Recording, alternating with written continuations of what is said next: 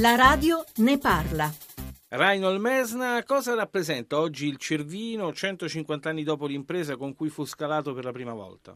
Il Cervino nel frattempo è la montagna più nota, più famosa del mondo per il fatto che è una montagna con una forma unica. Un bambino di tre anni del Giappone, dell'America, della Russia, dell'Italia subito riconosce il Cervino e il Cervino è diventato il simbolo generale della montagna. Lei si definisce un montanaro prima ancora che un alpinista, perché? Perché sono sempre stato montanaro Montanaro perché vengo dalle montagne e sono diventato alpinista per poi ritornare montanaro nella mia vecchiaia che eh, sta iniziando. Messner, ci racconti cosa succede quando un uomo e una montagna si incontrano? Se io sapessi la risposta in due parole non avrei dovuto fare sei musei per raccontare questo. Ogni personalità si incontra con la montagna non è un incontro generale, è un incontro singolare. Eh, l'incontro eh, ci fa capire che noi siamo piccolissimi. La lezione più importante e più profonda è quella che noi siamo limitati nel tempo,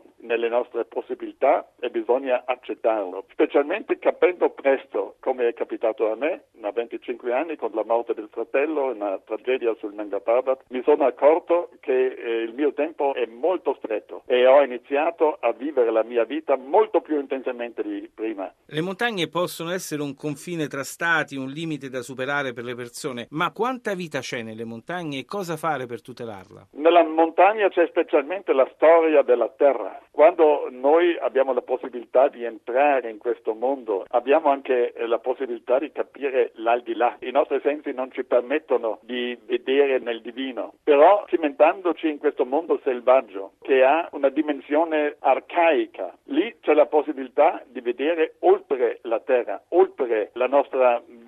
dimensione umana, dal punto di vista emozionale, non dal punto di vista razionale. Per questo io mi batto per la tutela delle zone selvagge che danno la possibilità di fare certe esperienze. Lei è religioso, crede in Dio? No, io non credo in Dio, però io sono possibilista. Lascio aperto l'aldilà, però riempio questa vita con tutto il mio entusiasmo. Messner, è nota la sua amicizia con il cancelliere tedesco Angela Merkel. L'ha sentita in questi giorni difficili di scelte travagliate sulla crisi greca?